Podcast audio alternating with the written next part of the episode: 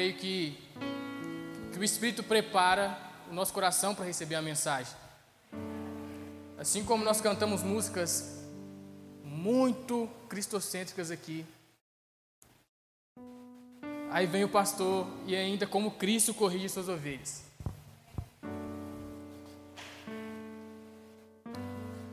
Isso é muito bom. Isso exala, de fato, o perfume de Jesus. Isso, de fato, irmãos, de verdade eu fico muito feliz com isso. Sabe por quê? Porque o pastor ele não está de olho no, no seu dinheiro, no quanto você está dizimando, se você está ofertando ou não. Ele só está chamando a nossa atenção para que a gente venha ser mais excelente para o reino. E eu vejo isso como maravilhoso, gente. É ruim, é ruim apanhar, é ruim ser, ser corrigido. Mas todas as vezes que nós somos corrigidos, isso de fato é o amor de Cristo por nós sendo mostrado. Pastor, queria que você mexesse lá para mim, por favor. Obrigado. E hoje eu quero falar de uma das coisas que todo cristão tem. Se o cristão ele não tiver isso, ele não é um cristão. E é a esperança. A esperança da volta de Jesus. Eu, nas, nas, minhas últimas pregações, eu tenho falado bastante a respeito de Apocalipse e da volta de Jesus. Mas, gente, eu não vivo por outra coisa a não ser a volta de Jesus. Eu não estou não tô na igreja à toa, eu não estou aqui só para, sei lá, arrumar uma menina crente para casar. Morro solteiro, irmão. Eu quero, não quero, mas. Mas é de fato, eu e o, o Elbert, né, meu quase xará, a gente estava conversando um pouco, cara, sobre a gente estar tá disposto de fato a servir a igreja, a trabalhar de fato, cara. Só que a gente só trabalha por causa da volta de Jesus, por causa da consumação. Pastor, tem uma im imagem aí que é o tema da nossa pregação de hoje, por favor. Gente, olha que bizarro, que bizarro esse título. O fato futuro que ansiamos. Nunca vi um título mais estranho na minha vida. E eu também nunca criei um pior que esse, tá? Mas eu quero hoje mostrar o porquê que eu trouxe esse título tão estranho. Mas para isso a gente precisa ler 1 Tessalonicenses a partir do verso do, do capítulo 4. Aí a gente vai ler do verso 13 ao verso 18. Primeira, primeira Tessalonicenses 4, 13. Diz o seguinte: Irmãos, não queremos que vocês sejam ignorantes quanto aos que dormem, para que não se entristeçam como os outros que não têm esperança. Se cremos que Jesus morreu e ressurgiu, cremos também que Deus trará, trará mediante Jesus e com ele aqueles que nele dormiram. Diz, é, dizemos a vocês, pela palavra do Senhor, que nós, os que, os que estivermos vivos, os que ficarmos até a vinda do Senhor, certamente não precederemos os que dormem. Pois, dada a ordem, com a voz do arcanjo e o ressoar da trombeta de Deus, o próprio Senhor descerá dos céus, e os mortos em Cristo ressuscitarão primeiro. Depois nós, os que, os que estivermos vivos, seremos arrebatados com Ele nas nuvens, para o encontro do Senhor nos ares e assim estaremos com o Senhor para sempre. consolem-se uns aos outros com essas palavras. Quantos de fato, gente, crer na volta de Jesus?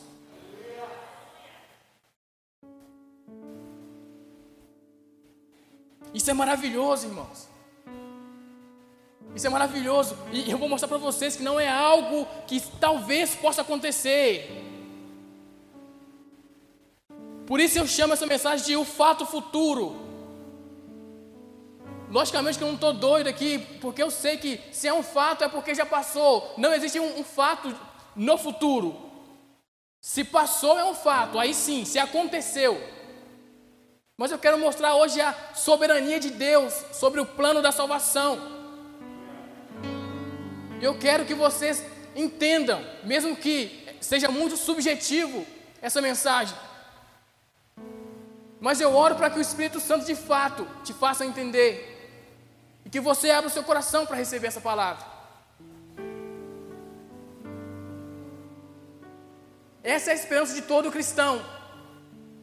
Não pode existir nenhuma pessoa que se diz cristã que não crê na redenção que não crê na, na, na, criação, que não crê na queda, que não crê na, na redenção e na consumação. E a volta de Jesus é a consumação de todas as coisas. Então, não existe um cristão se ele não crê que Jesus voltará um dia.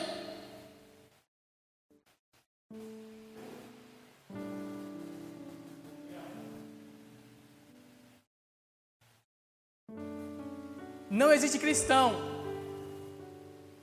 se ele não crê que Deus criou todas as coisas.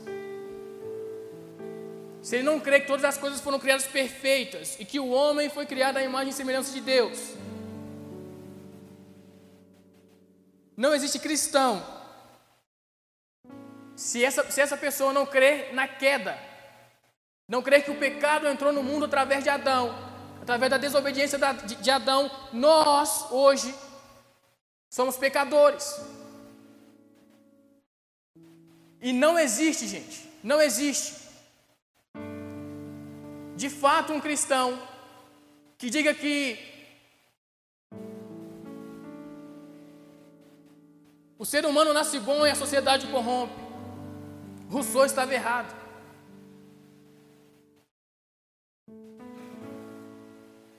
E nenhum outro filósofo que, chama, que chamava John alguma coisa que viveu que que viveu que na verdade morreu é, uns sete anos antes de Rousseau nascer, que dizia que o ser humano é uma tábula rasa e as experiências da vida fazem com que ele se, ele se torne bem ou mal. A verdade é que pelo pecado de Adão nós estamos quebrados. Nós não pecamos e nos tornamos pecadores, gente. Nós só pecamos porque nós somos pecadores. É o que Davi diz no Salmo 51. Quando ele diz que em pecado a mãe dele o concebeu.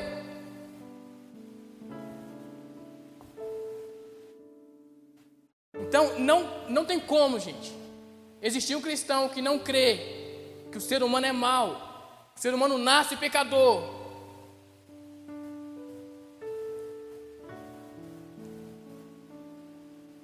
Gente, quem aqui percebe que tem algo errado no mundo? Tem algo errado no mundo.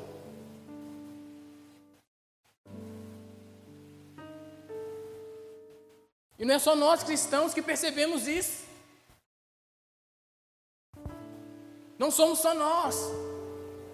Porque a grande verdade é que Existe uma lei moral que Deus colocou dentro do homem e todo ser humano, mesmo quem não crê em Deus, ele, ele percebe que há algo errado no mundo. E essa lei moral, de acordo com C.S. Lewis, o, no, no livro O Cristianismo Puro e Simples, ele diz que é aquilo que faz com que o homem ele perceba o que é bom e o que é mal.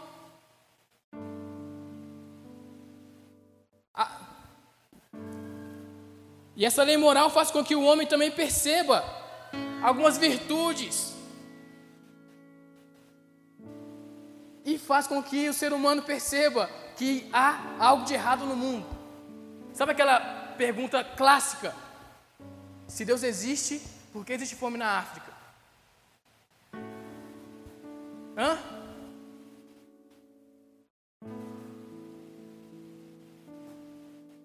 Talvez você já tremeu com essa pergunta. Talvez já te fizeram essa pergunta e você não soube responder. Mas agora eu quero te dar clareza no porquê. No porquê existe fome na África. Por causa do pecado. Porque o mundo está quebrado. Por isso que existe fome na África. Por isso que existe todo tipo de, de desgraça no mundo. Por isso que há algo de errado com esse mundo. É porque o pecado existe. É porque o pecado ainda nos influencia. Essa é a doutrina da queda. E não há cristão. Não, não, ninguém pode ser cristão se não crer na redenção, que é a vinda de Jesus que é o nascimento de Jesus através de uma virgem, e esse Jesus se entregou na cruz pelos nossos pecados. Se você não crê nisso, você não é um cristão. Não tem como ser cristão se não crer que Jesus te salvou dos seus pecados. Não tem como ser cristão. Teologia básica aqui. Se você não crê que Jesus é capaz de te limpar dos seus pecados, você não é um cristão. Você não pode ser cristão assim. Talvez, talvez hoje você venha a crer nisso. E eu quero te chamar a crer de verdade. Porque existe salvação para você se você abrir o seu coração para Ele.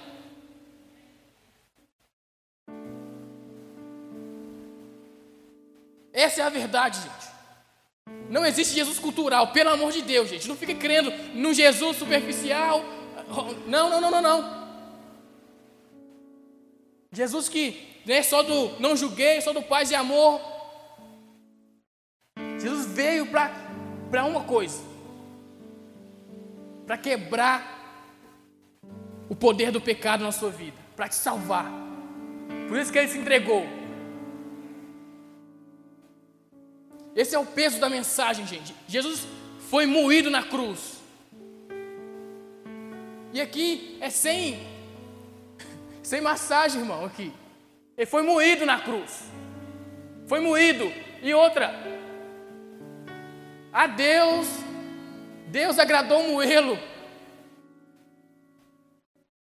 Isso é o escândalo da salvação.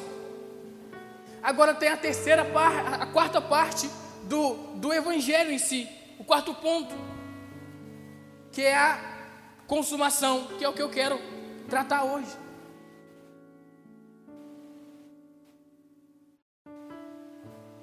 O que acontece com a consumação, gente? Lembrando que a, a, consumação é a volta de Jesus e a restauração de todas as coisas através do próprio Jesus. E é o que nós lemos aqui no, no verso 16 de 1 Tessalonicenses 4, que diz o seguinte: Pois dada a ordem, com a voz do arcanjo, e o ressoar da trombeta de Deus, o próprio Senhor descerá dos céus. E os mortos em Cristo ressuscitarão primeiro. Verso 17: Depois nós, os que, os que estivermos vivos, seremos arrebatados com Ele nas nuvens, para o encontro com nosso Senhor nos ares. Essa é a consumação. Esse é é o arrebatamento. E assim estaremos com o Senhor para sempre. Sabe o que acontece na consumação? Jesus, ele vence o ele, ele, ele destrói o pecado, porque vencer já venceu na cruz. Agora ele aniquila o pecado. Sabe o que acontece também? Ele mata a morte. Ele destrói a morte. Sabe o que acontece também na consumação? Ele vence o diabo. Ele se vinga dos seus inimigos. Ele quebra o poder do diabo. E é incrível, gente, que Apocalipse diz que ele vai pegar o diabo, né? E todos aqueles que não estiverem com o livro gravado, com o nome gravado no livro da vida, vai pegar toda essa galera e vai jogar, sabe aonde? E, e, inclusive vai pegar um inferno e vai jogar no lago de fogo. Se o inferno já é ruim, imagina um lago de fogo.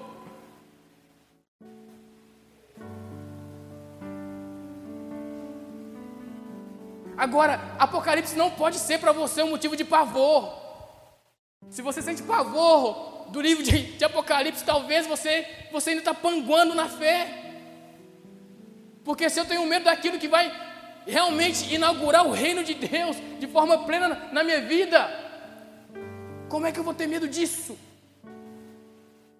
São duas coisas, gente, que vai fazer você ir para a glória. Quantos aqui querem ir para a glória? Quantos? Quantos aqui? Amém. Só duas coisas vai te levar, três coisas. Se você estiver vivo e Jesus voltar, você vai para a glória em vida. Agora, a outra forma é você morrendo. Olha que da hora. E você com medo da morte. Logicamente, não estou falando para você suicidar, não, né? É para você também ficar, né? Todo sererepezinho, caçando a morte, não. Isso é só para você viver de maneira mais eficaz, gente. Se você entender o fato futuro, a sua vida vai ser mais autêntica, a sua fé vai ser mais forte.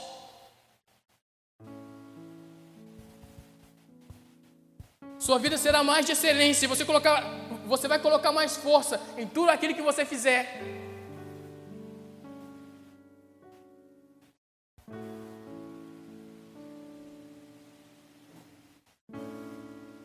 E uma outra coisa também, que acontece na consumação,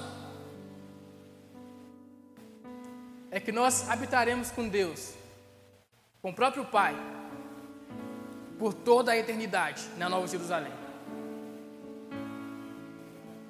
E a inauguração daquilo que que João, o máximo que ele conseguiu descrever foi que as ruas são como de ouro. O máximo. Mas nós sabemos, gente, que é muito mais esplendoroso, muito mais glorioso do que isso.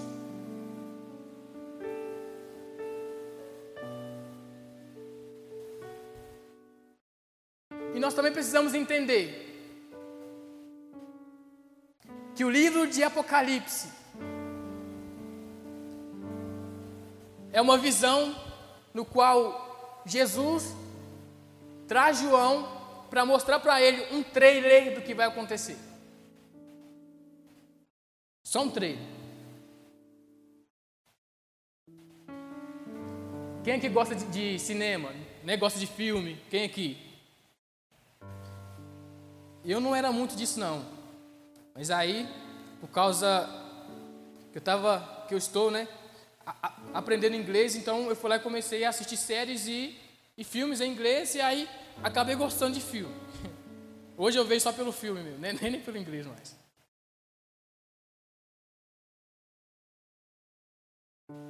O Evangelho, o enredo do Evangelho é, é como se fosse um filme. Estou comparando, tá? Só para ficar mais didático aqui e você conseguir pegar a mensagem.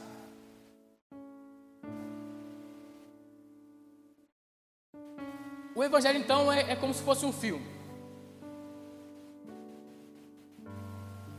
E na consumação,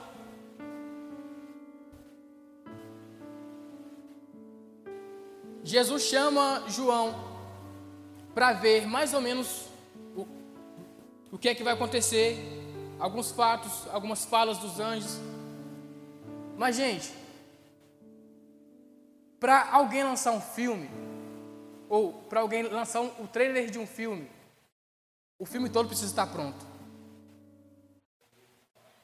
Precisa estar ok, tudo ok.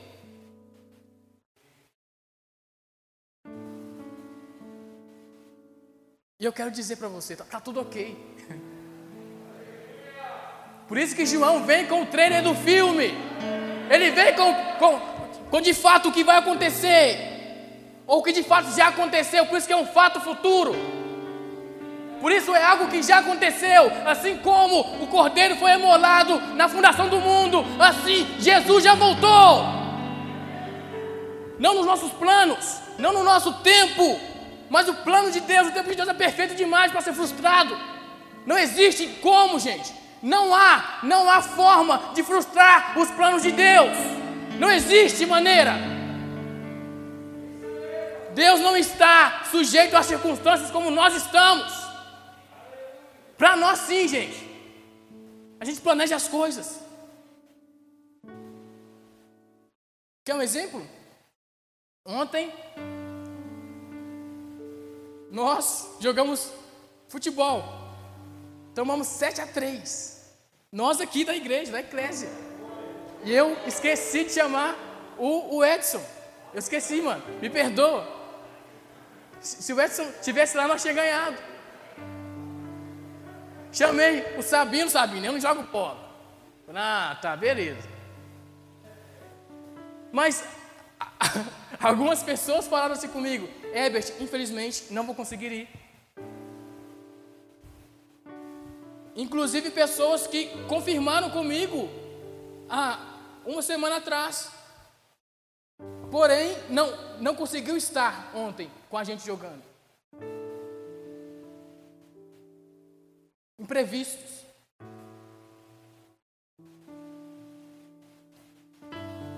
Isso chama planos frustrados. Os nossos planos ontem era ganhar, mas a gente foi frustrado. Mas, mas os planos de Deus ninguém frustra. Por isso é um fato, mesmo que no futuro Meu irmão, eu quero que você pega essa loucura que eu estou te falando. É doideira mesmo. É muito subjetivo, é algo estranho. Não se fala de um fato que não aconteceu, porque não é fato. Mas isso se tratando na nossa perspectiva. Porque nós podemos ser frustrados a qualquer momento. Inclusive, se eu não me engano, Tiago ou João, em uma das suas cartas, ele diz que não afirmem que vocês vão fazer tal coisa. Diga se Deus quiser. Por quê? Porque precisa passar pela vontade de Deus. Nós ainda estamos presos às circunstâncias. Meu irmão, eu fiz cada plano para esse ano. Eu vou falar que uns 90% deu ruim. Deu ruim. Planos frustrados. Mas você acha que os planos de Deus para esse ano, você acha que a pandemia pegou Deus de surpresa? Você acha? Não, meu irmão. Os planos de Deus não podem ser frustrados. É o que diz Jó 42, 2. Os planos de Deus não podem ser frustrados.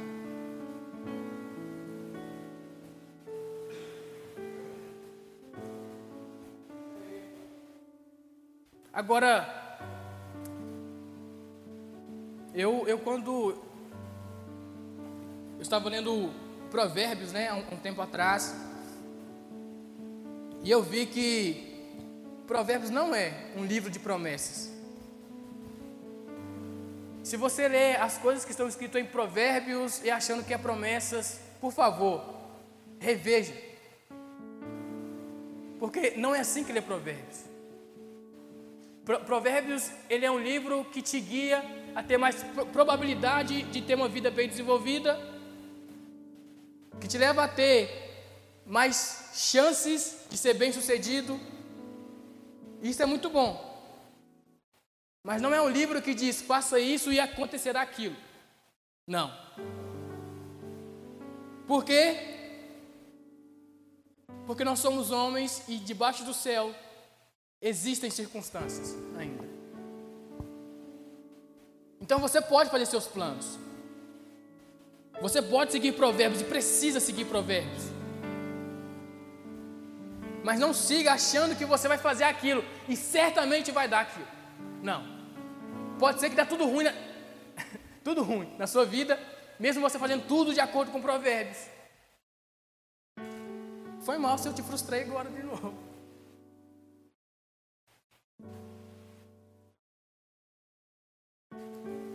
Mas aqui eu quero colocar também uma outra coisa que eu vi no livro de Provérbios, que é a soberania de Deus. Enquanto Salomão ele vai dando aqueles conselhos, mostrando a sua sabedoria e instruindo principalmente os jovens a como viver, ele diz, ele mostra que, é, que acima de tudo está a soberania de Deus. Que é Deus é quem vai dar o aval.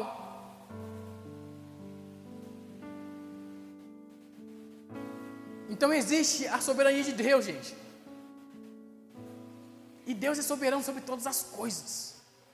Sobre o, macro, sobre o micro. Ele é quem, é, é quem rege todas as coisas, gente. Todas as circunstâncias.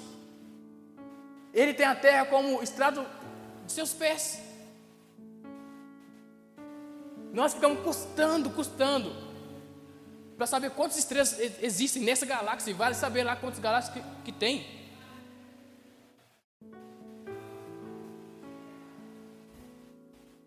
Ele é, é que rege, gente. Ele pega tudo e controla tudo. Desde o começo. Desde antes do começo. Deus é soberano desde o começo.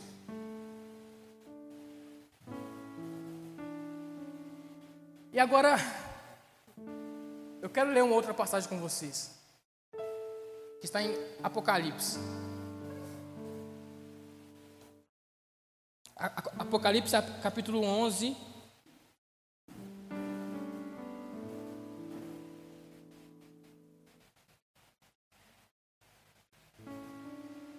Verso 15 ao 18.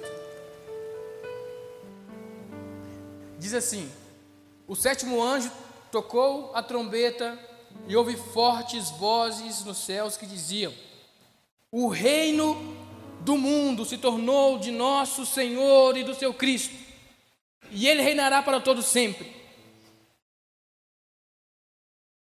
Gente, repara aqui, o reino do Senhor, na verdade, o reino do mundo se tornou. Mas isso aqui não é uma visão? Mas isso aqui não é Apocalipse? Porque se, então se tornou. Porque é o fato futuro. Porque retrata aqui a soberania de Deus. E mostra que os planos de Deus não podem ser frustrados. Por isso que diz, mesmo em algo que não aconteceu ainda, de acordo com a nossa perspectiva, o anjo diz que o reino do mundo se, se tornou do Senhor e do seu Cristo. E aí vem algo que é para o futuro, que diz o seguinte: e ele reinará para todo sempre. Por que que na parte A do versículo fala que já aconteceu, porque se tornou é porque já aconteceu. E depois ele fala que reinará que é algo que remete ao futuro. É porque a partir do ponto em que Jesus toma, ele, ele volta e toma para si o reino do mundo, ele passa a reinar de eternidade em eternidade. E nós sabemos que não dá para a gente fa falar de eternidade se, se não olhar para frente. Agora, só acontece a eternidade de fato quando Cristo passa a reinar. Fora de Cristo não existe eternidade. Continuando. Os 24 anciãos que estavam assentados em seus tronos diante de Deus prostraram-se sobre seus rostos e adoraram a Deus, dizendo: Graças te damos, Senhor Todo-Poderoso, que és, que eras, porque que és e que eras, porque assumiste o teu grande poder e começastes a reinar. As nações se iraram e chegou a tua ira. Chegou o tempo de julgares os mortos e de recompensares os teus servos, os profetas, os teus santos e os que temem o teu nome, tanto pequenos quanto grandes, e de destruir os que destroem a terra.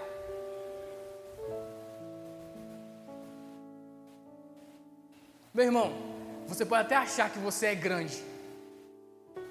E também você pode até achar que você é pequeno. Mas eu preciso te falar uma coisa. Jesus vai te recompensar do mesmo jeito. Sendo você grande ou pequeno. Só te peço para que você não pense a respeito de você mesmo que você não é. Mas ele, ele vai recompensar. Nós que tivemos os, os, os nossos nomes gravados no livro da vida, nós somos coerdeiros com Cristo.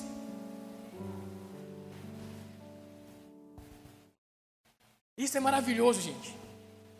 O que é que te dá mais gasto do que isso? Se algo te dá mais gasto do que isso, gente, tá tudo errado. Tá tudo errado. Porque é, é a expectativa, porque a esperança de algo que para nós ainda não aconteceu, mas para a palavra de Deus e na mente de Deus já aconteceu. O plano da salvação já foi consumado.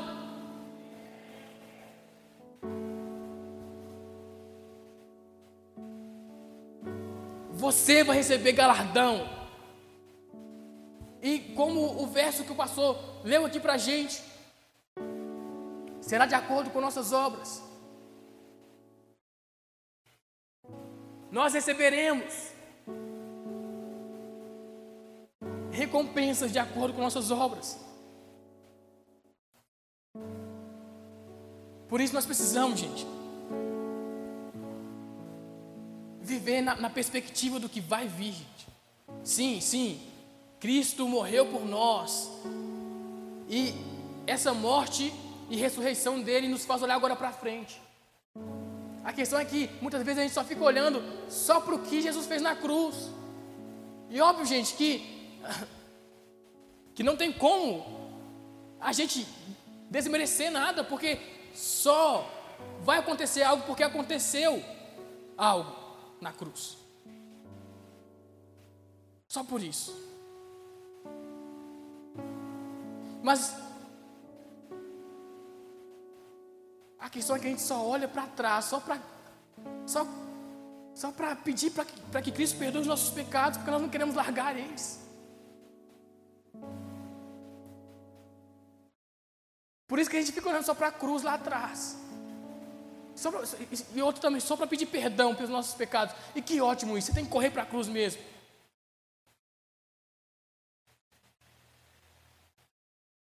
Mas a cruz também nos fez, gente. Começar a ser santificados. E é o Espírito que faz essa obra.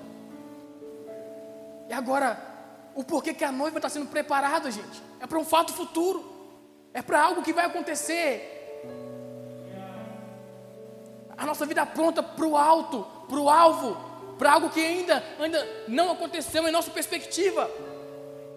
Mas se a igreja não crê nisso, gente, em vão, em vão, em vão nós estamos aqui, em vão.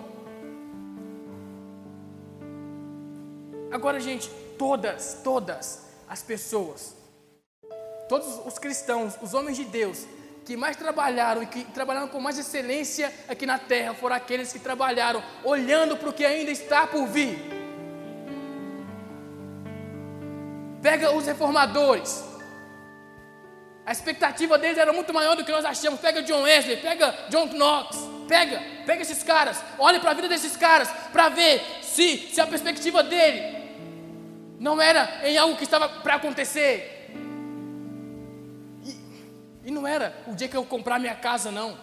Não era, ah, o dia que eu tiver dinheiro suficiente. Não era o dia que eu. Não, gente. Era algo muito maior. Por isso que esses caras marcaram a história. Sabe que existem mais ou menos sete mil povos não alcançados pelo Evangelho ainda. As pessoas desses povos ainda não escutaram falar de Jesus. Sete mil povos, gente, é muito, é muita gente. Agora, sabe o que faz com que pessoas coloquem a própria vida em risco para ir pregar esse evangelho? Esse nível de ousadia. O que faz é a perspectiva de um reino eterno. O que faz é a, é a, é a esperança de algo que vai acontecer. É isso. É isso que um coragem. É isso que, que queima no coração desses, desses, desses servos de Deus.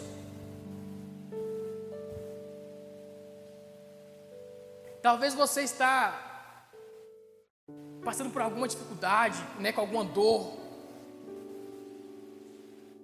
aflito, de luto. Talvez você não sabe o que, é você vai fazer amanhã para você, né, você pagar suas contas. Talvez a ansiedade hoje está te afligindo. Talvez você não saiba mais o que fazer.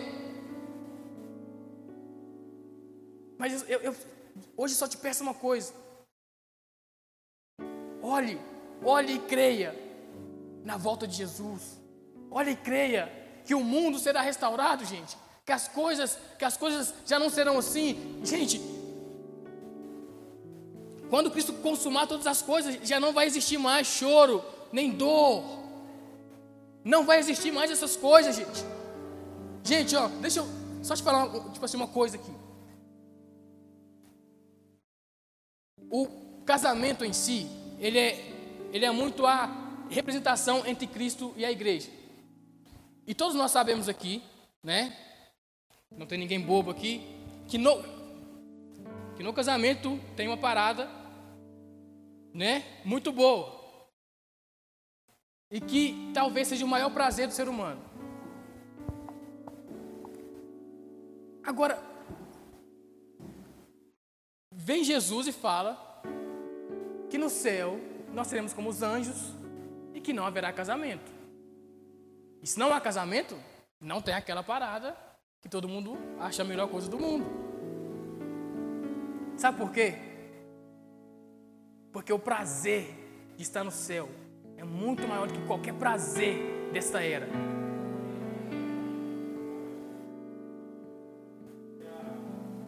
Nenhum prazer dessa era é sequer comparado, não pode ser comparado ao que está por vir. Não existe forma, gente, não existe forma de ansiar pelo céu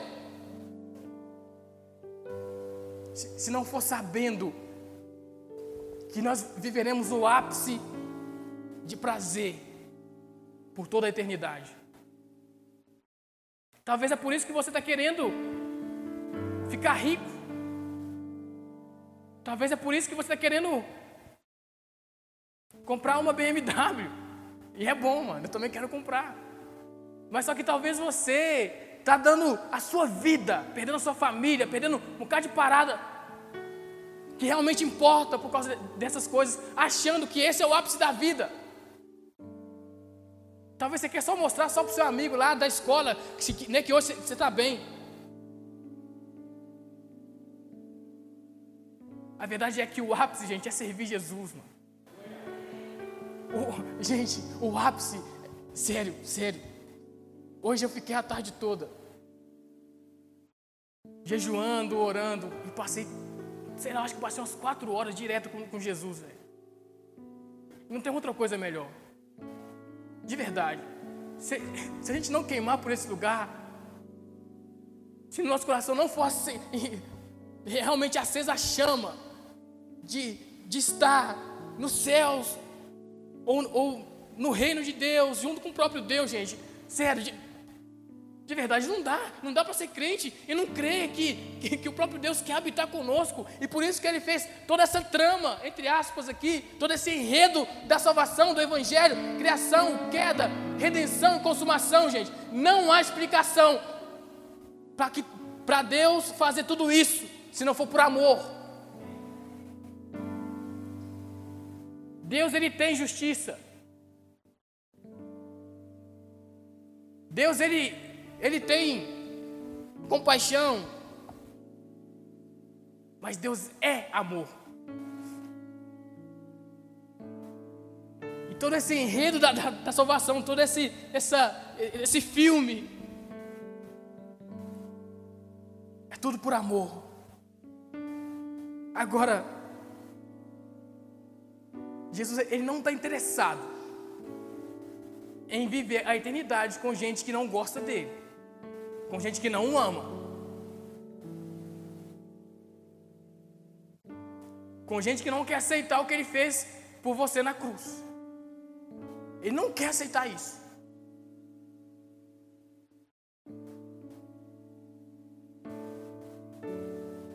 E para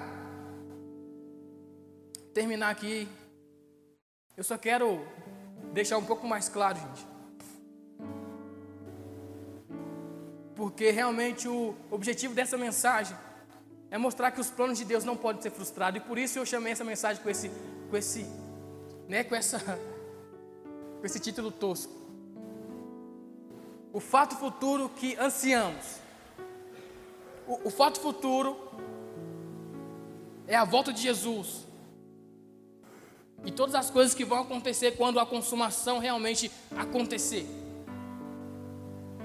Nós precisamos ansiar isso.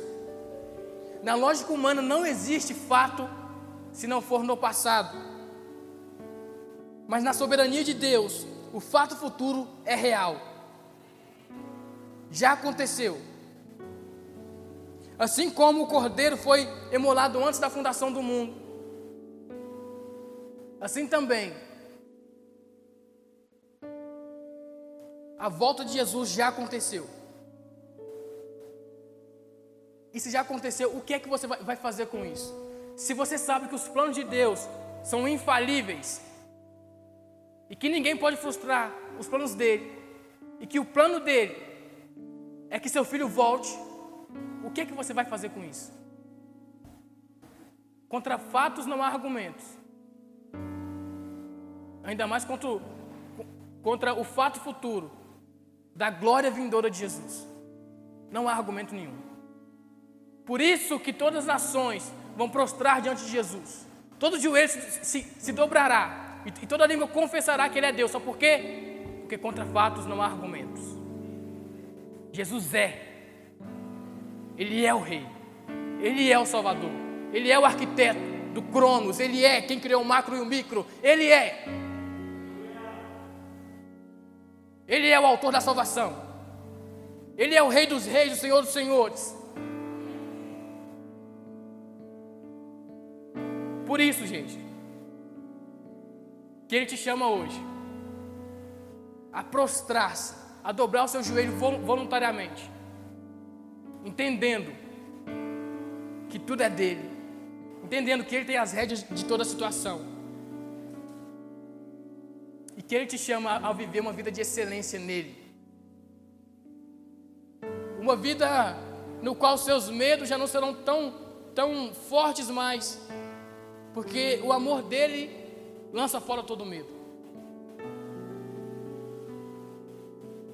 Eu queria chamar, né, já o pessoal já para preparando a ceia, né, também queria chamar o pastor para cá.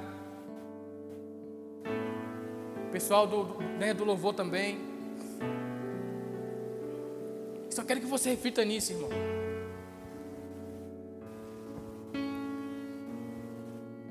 A vida que você vive hoje, o estilo de vida que realmente você vive hoje, ela é reflexo da sua crença do que vai vir depois da morte.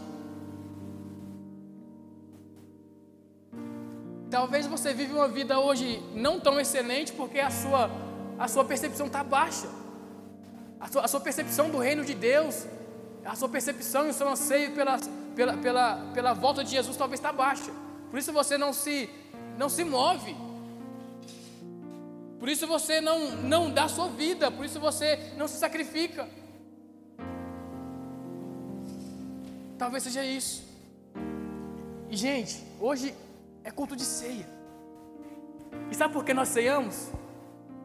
Porque nós ansiamos pelo fato futuro.